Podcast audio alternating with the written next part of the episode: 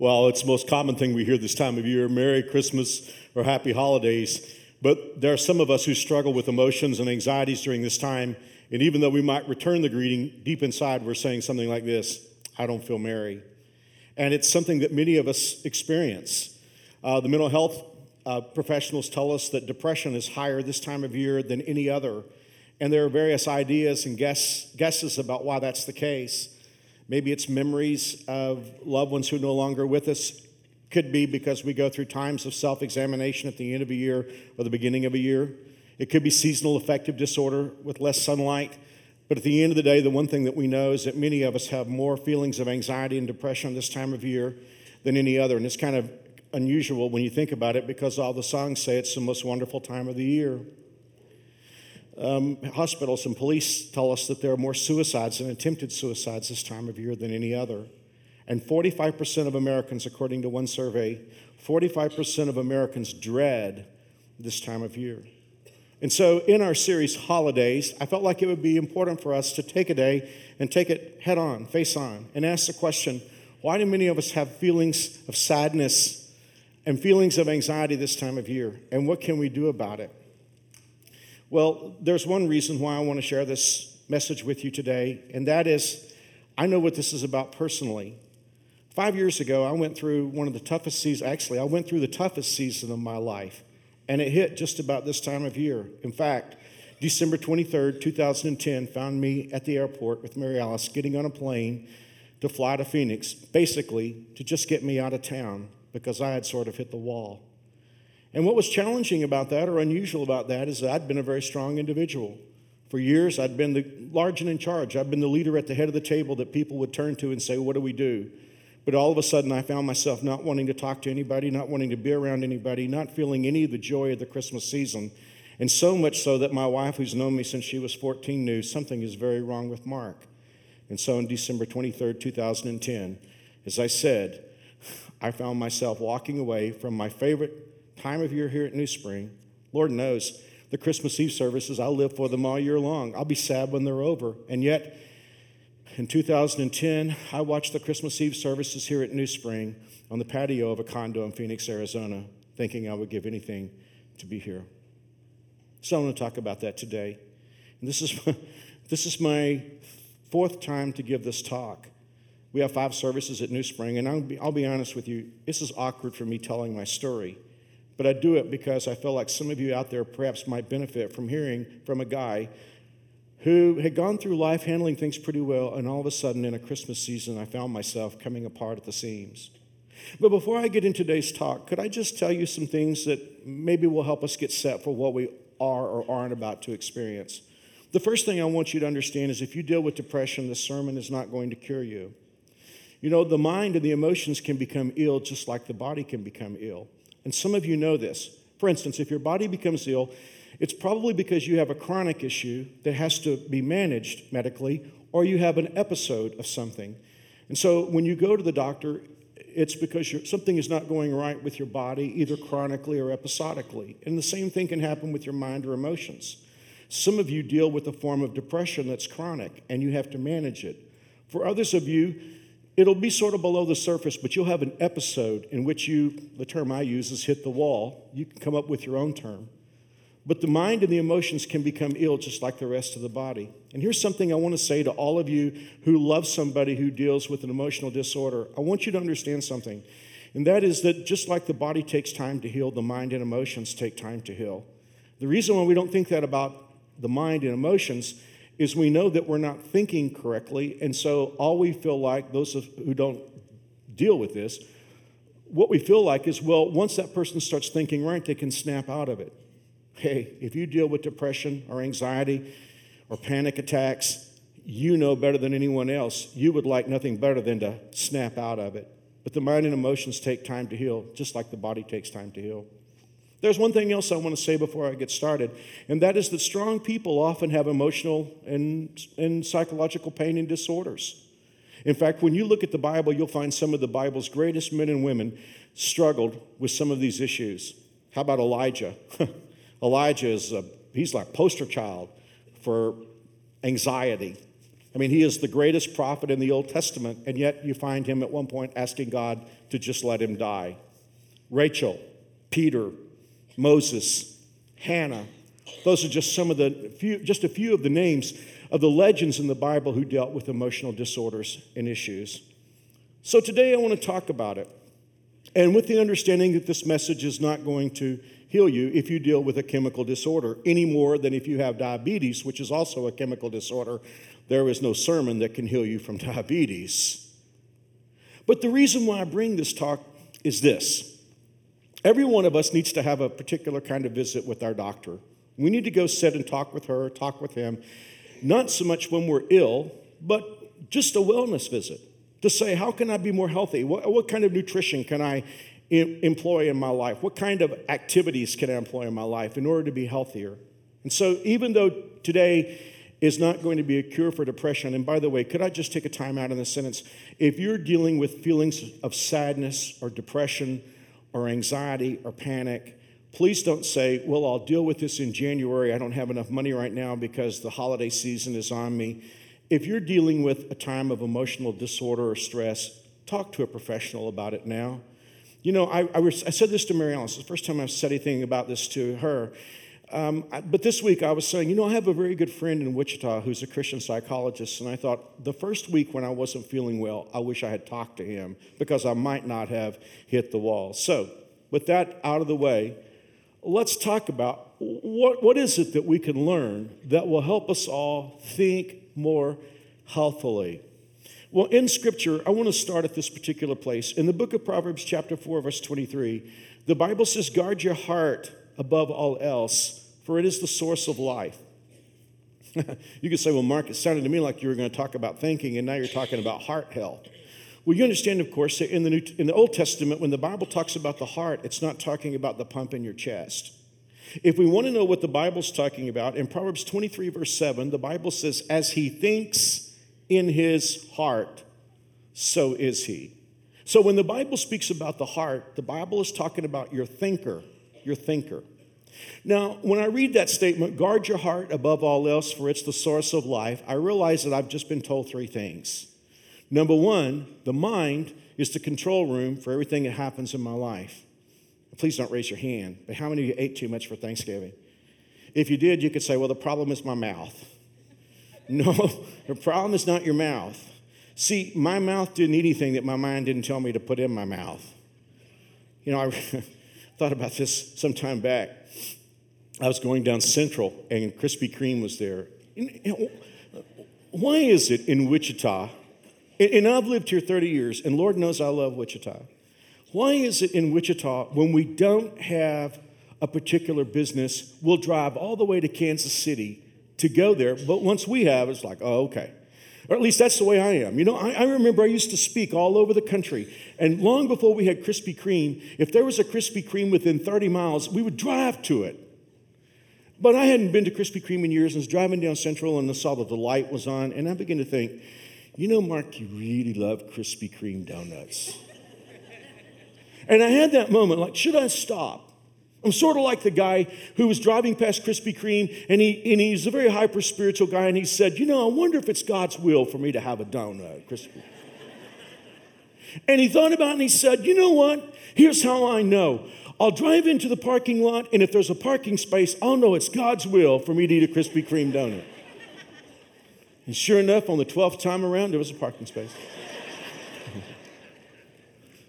I was thinking about that and I thought, you know, one Krispy Kreme donut can't hurt me that much. I mean, I'll, I'll do the calorie count and I'll just account for it in the day. Just one won't hurt me that bad. This is a fact. Drove in the parking lot, went through the drive through, came up to the window, and I said, Give me one dozen Krispy Kreme donuts. Now, let's keep it real. It wasn't my mouth that was at fault there, it was my thinker, okay? So, your, your mind is the control room for your body. Here's the second thing that we learn from that your mind is more fragile than you think it is. If it, if it weren't, why would God have to tell you to guard it? See, we live in an age today in which we think the sign of a strong mind is to be able to absorb any message that comes into our thinking. And Lord knows there's a panoply of thoughts that get thrown at us from entertainment, from social media, just from the culture at large, from, from cable television, cable news. I mean, we get all these things thrown at us, and there can be, if we're not careful, a sense that, well, if I'm a strong person, I can absorb and deal with anything. Do you know what this verse is about? Back in Old Testament days, when one country would invade another country, oftentimes the invading co- country would dip the tips of their arrows in poison in the hopes that the arrow would find its target and not only inflict the damage of the entry wound, but that the poison might kill the person it struck. But then armies got more diabolic and smarter, and they said, instead of firing poison arrows, why don't we just poison their wells? Because a poison well can kill many more people than a poison arrow. That is exactly where this verse comes from. When the Bible says, guard your heart or guard your mind above all else, one translation says, it is the wellspring of life. So, in effect, what the Bible is saying is your mind is more fragile than you think it is, and you need to guard what you let into your mind because you're going to drink from that well, and everybody in your life is going to drink from that well as well. Third thing this verse tells me is I'm the gatekeeper from my mind. God holds me accountable to be the gatekeeper to allow messages in or not allow messages in. Years ago, I was speaking in my hometown of Fort Worth. I was doing a conference, and I flew into DFW and I went to the rent car desk to pick up my, I think I got a small Ford. But when I got to the counter, the, the gal at the counter said, I'm sorry, we only have two cars left. You know, isn't it interesting you reserve something and they tell you that you've got it reserved, and yet when they get there, I'm sorry, we don't have it. She said, We have two cars left. The first car was a van. But New Spring, you should understand, it wasn't a minivan and it wasn't a 12 passenger van, it was a delivery van. now, I'm not above del- driving a delivery van, it's just I'm the keynote speaker for a main conference, and I'm thinking, my goodness, I'm going to drive up in a delivery van. But she was saving the best for the last. She said, I also have a Cadillac here. And it wasn't just an ordinary Cadillac, it's one of those premium rentals, you know, that had like a million horsepower in it. So I had a lot of fun driving around the Metroplex in that hot rod Cadillac. But the last night of the conference, the senior pastor said, Mark, there are a lot of young pastors who would like to pick your brain.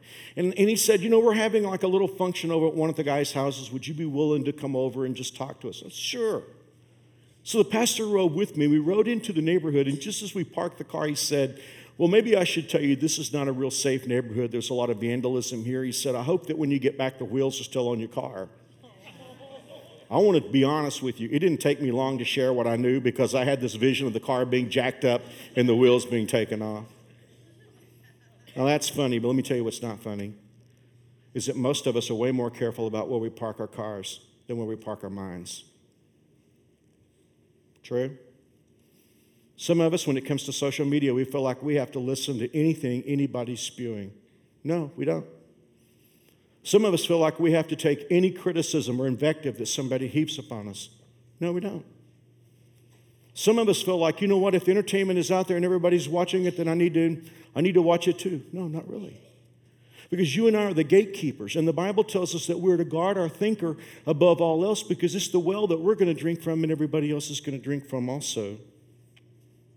Well, here's what the Bible has to say, and this is in the book of Philippians, chapter 4. I love the verb, the first word. The Bible says, fix your thoughts on what is true. The word fix means to set, like you're setting a dial or setting an indicator. The Bible says, fix your thoughts on what is true and honorable and right and pure and lovely and admirable, the best and not the worst, the beautiful and not the ugly. Well, that's what the Bible is telling us to do with our minds. Put your mind on the best not the worst. Put your mind on the beautiful and not the ugly. Well, as we are gatekeepers for our minds, we're going to deal with some bullies. And for those of us who deal with anxiety or we deal with depression this time of year, chances are we're going to encounter one, if not all of these bullies that we're going to talk about today. And as I said at the beginning of this talk, I want to do something that's not very comfortable. I want to share my own story with you.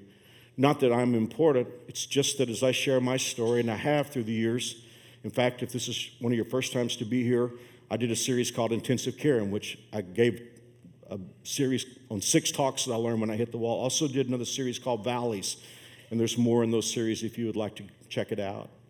But one thing I learned in delivering those series is that there are a lot of people who came to me and said, Mark, I deal with the same thing, and I so appreciate you opening the dialogue because now I feel comfortable in talking about it. It is for that reason today, and that reason alone, why I open up this can of worms. Here's the first bully that you and I are going to have to deal with. You know, when I hit the wall, I remember it started really the first weekend after Thanksgiving. In fact, it started the first week of the Christmas series, which I look forward to all year. I was doing a series called Things Hereafter, and it was a series about the coming of Jesus and prophecy. And I remember after the first sermon, I just, it was sort of like the perfect storm, New Spring. I, I dealt with anxieties all my life, but I had submerged them. For all of you who know what it's like to deal with anxiety or depression, and you keep it, you keep it at bay, and, and you sort of can, that's the issue. You can keep it at bay. And I had done that for years. But I sort of hit the perfect storm at the end of 2010. I had a few health issues. They turned out not to be major, but at the time I didn't know that. And I was just going through some stress, and in fact, good stress. But it had been years of going through challenges and difficulties. And for some reason, I guess I just reached the capacity point. Mary Alice says your she says this to me often, your body had fired all the adrenaline it had to fire. And I'm an adrenaline junkie. But here's the thing, and this is what I want to get to. I still remember the moment when I went from struggling to free fall. For about two weeks, I struggled with it. You know, I did something that I don't think I've done in all the last five years. This was such a turning point in my life. I've been so thankful to be free from this or to be well from this that I haven't wanted to go back and watch the sermons that I preached because I preached three sermons in that series before I had to leave. And I went back and watched them this week. And for all of you who struggle with depression or anxiety, see if this doesn't ring a bell. When I watched those sermons, I thought you could have been out in the audience and you would have not known a thing was wrong with me. But see, I knew what was on this side of the eyes. Everybody else knew what was on the outside of these eyes. I knew what was behind these eyes. And as I watched those three sermons, I thought, I'm like a battery operated device that's just losing power.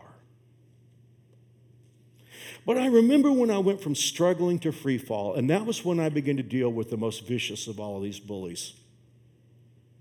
If something is not right in your life and you fear that you're sick or you're struggling or you're in kind of a black hole, if you're a Christ follower, it is the most natural thing in the world to ask God, God, what is wrong with me? God, is there something that needs to be fixed? And so I can still remember praying that prayer and asking God, God, what is wrong with me? And God, very lovingly, and I don't want you to think that God spoke out loud or wrote anything on the wall. It was just that very quickly God said, Mark, you got three issues. Number one, you don't love me the way you should, you don't love people the way you should, and there's so many things that you do out of a sense of duty. You've lost your, you've lost your understanding of why you do the things you do. And I got to thinking about that and I thought, you know what, that's true.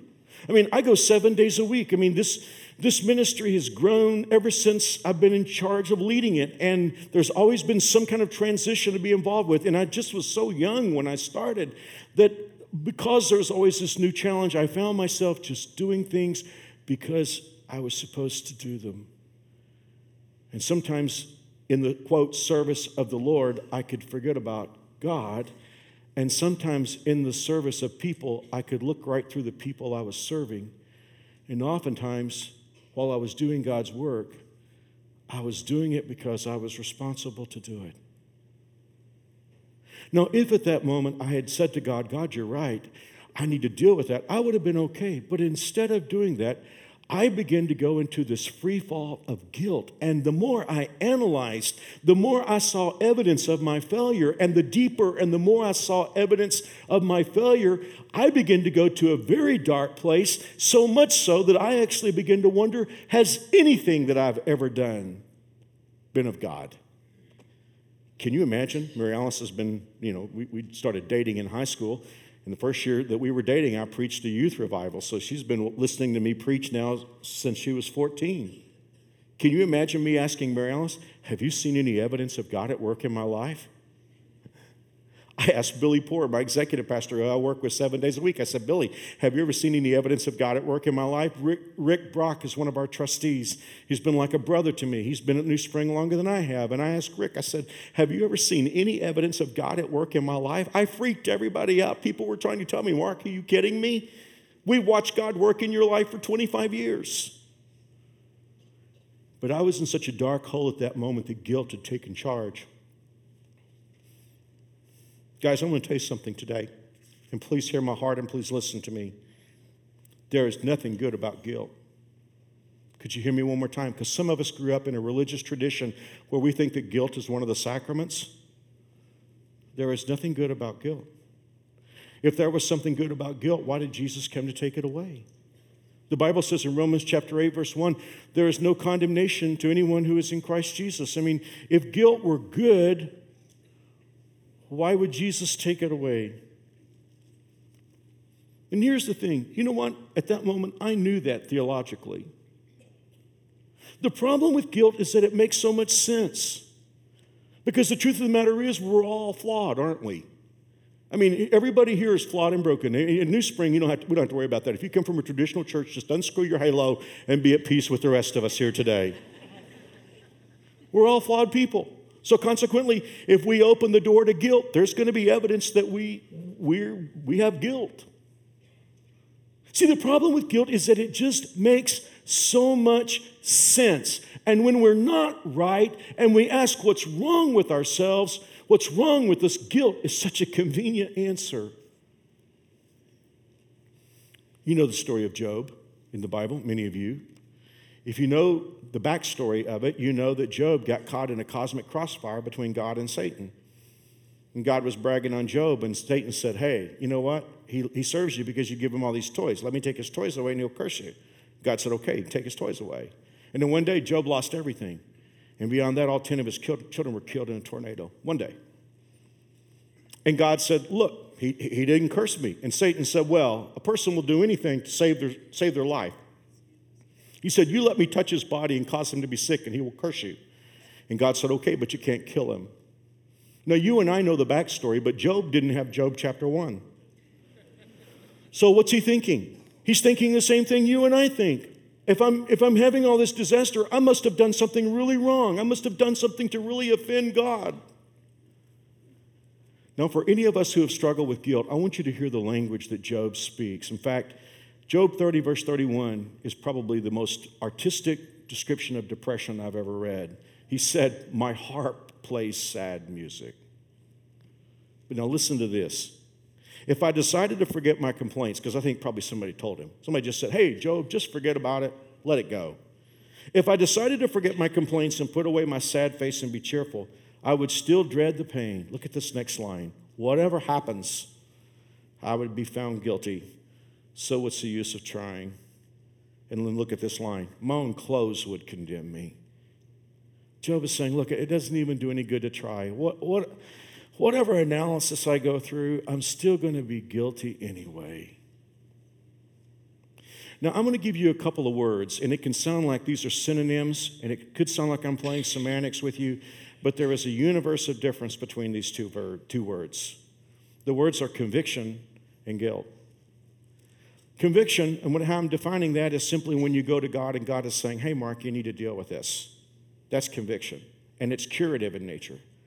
On the other hand, there's nothing curative about guilt. If you want to see what guilt makes us do, look at what Job said. He said, I'd be guilty anyway, so I try. On the night of Jesus' arrest, two of his disciples betrayed him. Peter said he didn't know Jesus, and Judas sold him. Peter had conviction. He went and cried and told God he was sorry. Judas went out and found a rope, put it around his neck, and hung himself. That's guilt. And guys, I want to tell you, there is nothing good about guilt. But as I said, the problem is it just makes so much sense. And for me at that moment, when I saw all the things that were wrong in my life and all the failures, for me, I hope you understand what I'm saying. Guilt sort of became an exit sign. I thought if I could just feel guilty enough, if I could just go to the depth of all my guilt and plumb that depth, if I could just figure out everything I'd done wrong, maybe that would allow me to check all the boxes and God would say, okay, you can come out now. I still remember in that season, I wound up in the office of one of America's greatest Christian leaders. And I knew him to be a great man of God and a great leader. We had spoken at conferences together, the same conferences, but we never met. But just through a series of wonderful coincidences, I was in his office that day. And since in the five years, we've become best friends. What I also didn't know is he had gone through the same thing a few months before. But when I first met him that day, I sat in his office like anybody else would come and sit in my office and talk to a pastor. And I said, Listen, I'm going to tell you everything I've ever done wrong.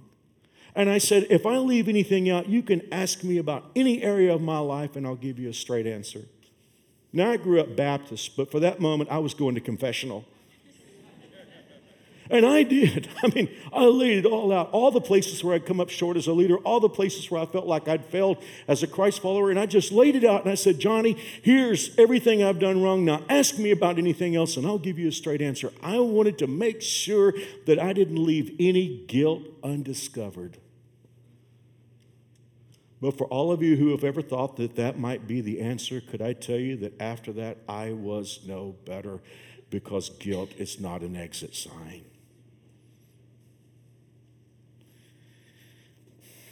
Isn't it strange that we deal with guilt in the Christmas season? Because Christmas is all about Jesus coming into our world. And what did he come into our world for? We'll read about it in Isaiah 53.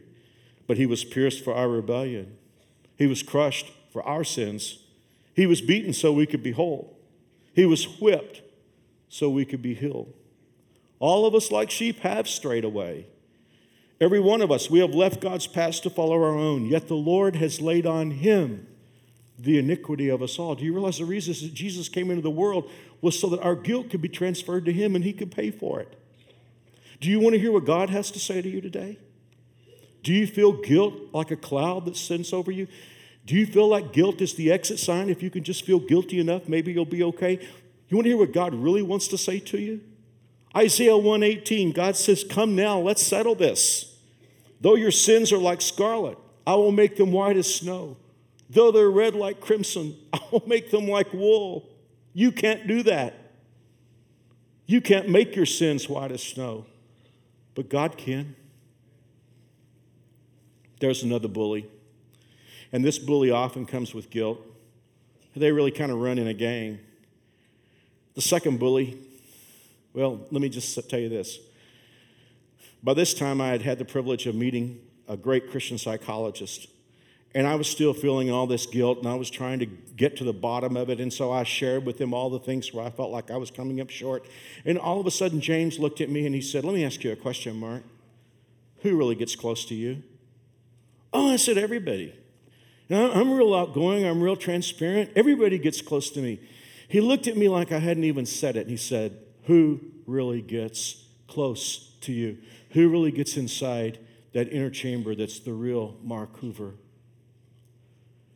And the more I thought about it, the more I realized, well, my world is very intense. I deal with problems 100 miles an hour every day. And a lot of times I just want to shield the people around me from what I'm dealing with. And, and then on top of that, most of them couldn't, couldn't help me anyway and wouldn't even understand. So a lot of times I just sort of like keep that inner chamber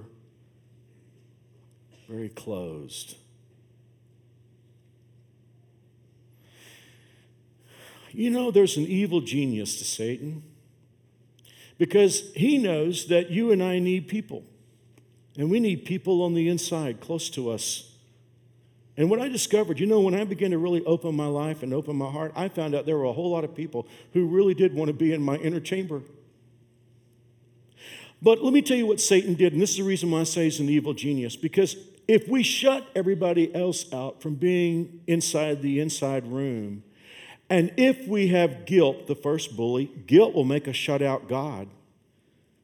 And if Satan can get you to shut people out of your life and to think that God won't have anything to do with you, he can put you on an island where you will deal with the second bully, which is isolation and aloneness. Guys, I want to tell you please don't shut love out of your life. My guess is there are people who love you, and they may not understand everything you're going through, but they would like to be there. Well, let's just go to the worst case scenario. Let's just say there's somebody here today and you say, Mark, there is nobody in my life who wants to be close to me. I want to tell you that if everybody else leaves, God is there. And in Isaiah 41 10, God says, Well, I want to read the verse to you. God says, Don't be afraid, for I'm with you. Don't be discouraged, for I'm your God. I will strengthen you. I will help you. I will uphold you. Now, if we're not careful, we could think that that's just a poetic statement, God restating the same thing three times. I will strengthen you, help you, I will uphold you. But that isn't what it is at all. Those are three levels of care. God says, I will strengthen you. That's just every day. You and I have something to do. We have work to do. God is saying, Look, I'll give you the energy and the strength that you need to accomplish what you need to accomplish. But how many of us know that you can't do everything by yourself? There are just going to be tasks that you can't do by yourself. There are going to be situations in life that you're just not going to be big enough for. And God said, Look, when you come to one of those, I will help you. I will come along, and it won't just be you, I'll help you. But then God knew there were going to be days and seasons where we just couldn't function. We just can't do anything. It's everything we can do just to get out of bed. And God says, Not only will I strengthen you and help you, I will pick you up and carry you.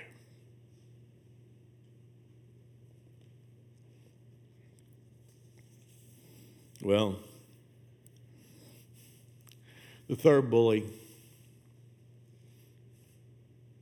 and I remember this real well because I wasn't getting I wasn't getting better and and Mary Alice knew that she just needed to get me out, and our board was so good. They just said, Mark, whatever time you need, whatever help you need, we're, we're with you. You've been pouring into our lives for 25 years.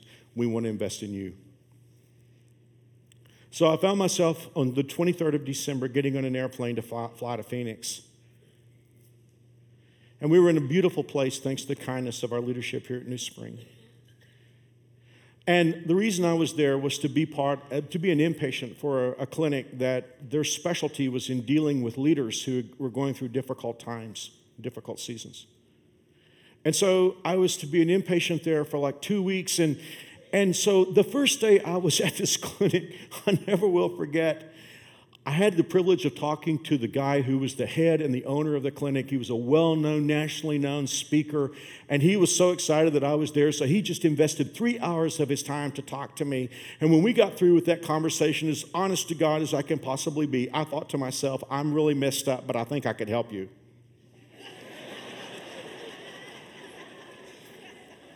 That's a fact.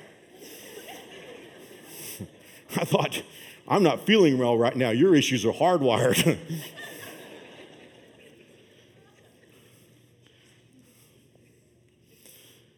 well, when I was on the plane that day, I mean, I still remember getting up at four o'clock that morning and writing a note to you that would be on Facebook and go out an email. And we went to Mid Continent Airport. And honestly, by this point, I'm like a zombie. I'm checking in at the gate and going through security.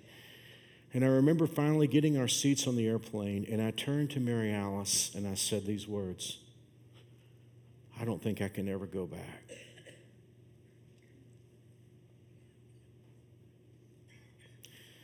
See, if Satan can ever make you think that you don't have any future,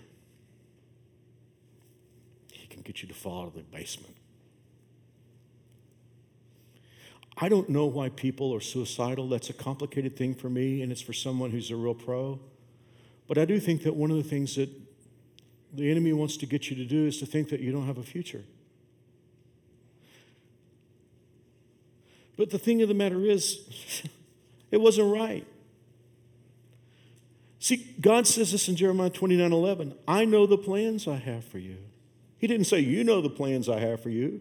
Or he doesn't say, I know the plans that you have for you. God said, I know the plans I have for you. They are plans for good and not disaster, to give you a future and a hope. Have you ever wished you could go back in time and talk to yourself? The person you are now, talk to the way you were? I mean, how many of us like to go back and talk to ourselves at 16? If the person I am now could go back and talk to that man that I was on December 23rd of 2010, sitting there with his head in his hands telling Mary Alice that he can't go back home, I would like to tell him something. I would like to tell him that you do have a future. And what's even more than this, this valley that you're going through, God is going to use it to reposition you for the five most creative, effective years of your ministry.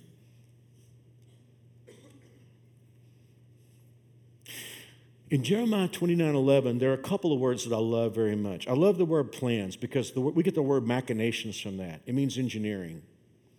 And what it indicates or what it hints at is a lot of times when we look at our lives, it's just a bunch of pieces that don't make any sense. And God is saying, Look, I know the engineering.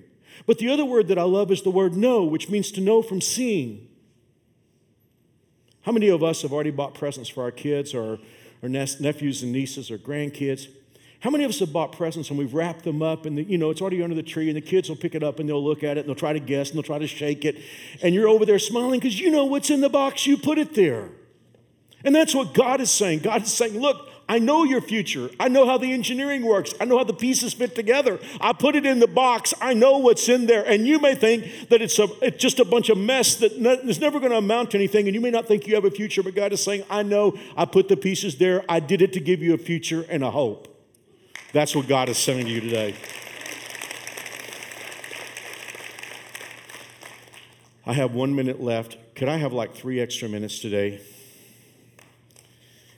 Um, the fourth bully. You know, if you have guilt, God says, Come now, let's settle this. If you have aloneness, God is saying, I'm here. I will strengthen you, I'll help you, I'll hold you up. And if you don't feel like you have a future, God is saying, Yeah, I wrapped up the pieces. I know what they're going to do. They're going to be there for a future and a hope. But honest to God, folks, the, the fourth bully is just our own feelings. Isn't it a challenge for all of you who've dealt with emotions or panic or anxiety? Isn't it a challenge for you to deal with the difference between what you feel and what you know to be true? Of all the people who wrestle with depression in the Bible, I think David has to be at the top. I try to read the Psalms, but just keeping it real here. Sometimes reading the Psalms, I just want to bang my head on the wall. Because, like David is like, oh, how glorious God is. Oh, I'm so messed up right now. Oh, God is so good, but everybody hates me. I mean, it's like, I, I, I want to just say to him sometime, David, would you just pick one? or at least would you just write one psalm about how good God is and write another song about how, you know, how, how, how messed up you feel? but they go back and forth. Let me give you an example. This is in the 46th Psalm. David is he's talking about how good life is and how bad it is. He said, As the deer longs for streams of water, so I long for you, O God. I thirst for the living God. When can I go and stand before him? Day and night I have only tears for food, while my enemies continually taunt me, saying, Where is this God of yours? My heart is breaking as I remember how it used to be. And a lot of us have bad feelings this time of year because of what used to be. And then in verse 5, he just says, Why am I so discouraged? In other words, he's saying, I'm depressed. I don't even know why I'm depressed. Why is my heart so sad? I will put my hope in God. I will praise him again, my Savior and my God. Oh, good. David's got it now, right? Now I'm deeply discouraged. but I will remember you. Verse 7 sums it all up for me. I hear the raging seas, but each day the Lord pours his unfailing love on me. Guys, when I hit the wall five years ago, I thought God was through with me. I thought I was dying. I thought I was dying because I deserved to die. I'd failed God. I didn't think I had any future. And yet, there was the weirdest thing that happened. In the midst of all this that I was going through, there, there were just signs of God's goodness. And I would ask Mary Alice, why is God being so good? I couldn't make sense of it.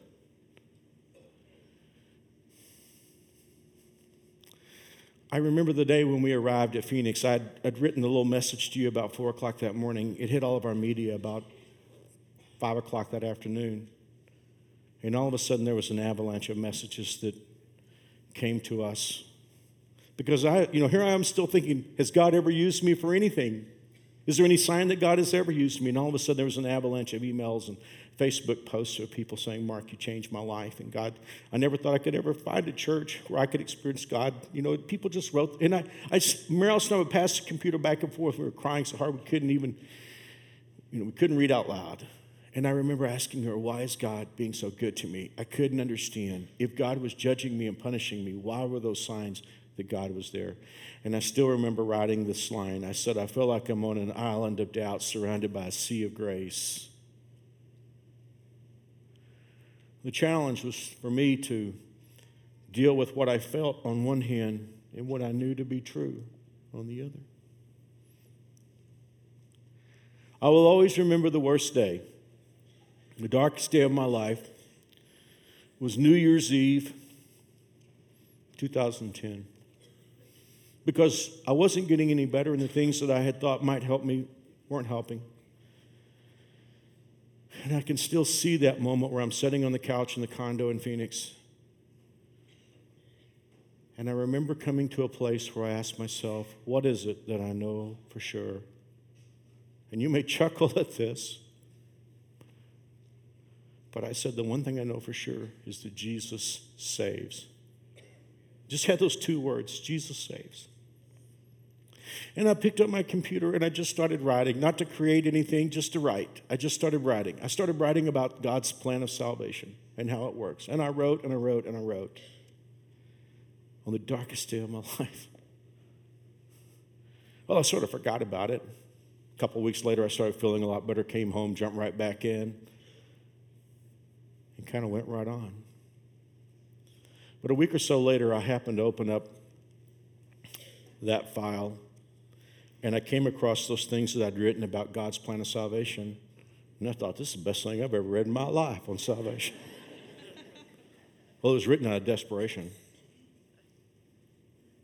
And you know what we did with that document? We turned it into a little book. And you hear me every once in a while, every week, I guess, say, if you just prayed to accept Christ, we have a packet for you that's got a DVD and a little booklet. And I always joke and say about as long as somebody has ADD would write. Well, what you need to know was I wrote this book on the darkest day of my life when I asked the question, What is it I know for sure? And one day it hit me that the first thing that thousands of people have read after they trusted Jesus as Savior was what I wrote on the darkest day of my life.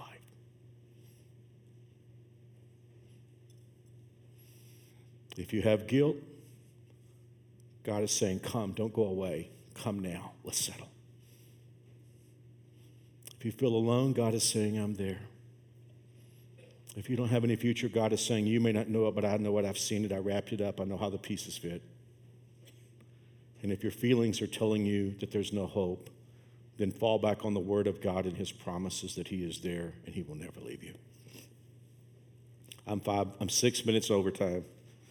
But I can't leave without giving you an opportunity if you want to pray and invite Jesus Christ to come into your life. If there's anyone here today say, Mark, I don't know that I'm forgiven, you can know that. God just wants you to ask. I'm going to pray a prayer with you, and you can decide whether you want to pray these words or not. But just bow your head with me, please. And if there's anyone here who say, Mark, I just want to know I'm forgiven, then you can pray with me. Dear God, I know I'm a sinner, but I believe you love me. I believe Jesus died to pay for my sins. I believe he arose from the grave. Would you forgive me and save me? In Jesus' name, amen. Well, if you prayed that prayer, I have a packet I want to give you that has a DVD and a book about as long as somebody has ADD would write. Now you got to do is come back to guest services and say, I prayed with Mark, and they'll give it to you. God bless. Thanks for being here.